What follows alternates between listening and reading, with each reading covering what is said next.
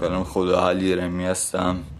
تصمیم گرفتم که کتاب دولت و انقلاب اثر ولادیمیر ایلیچ لندرو به فارسی نرایت کنم و یه مقدار از پیش گفتار آقای مازیار رازی رو در اون بگنجونم. امیدوارم که لذت ببرید و اگر کم و کاستی از ما دیدید به بزرگواری خودتون ببخشید.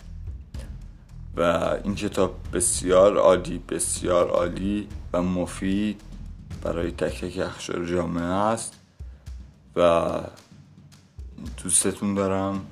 علی رامی.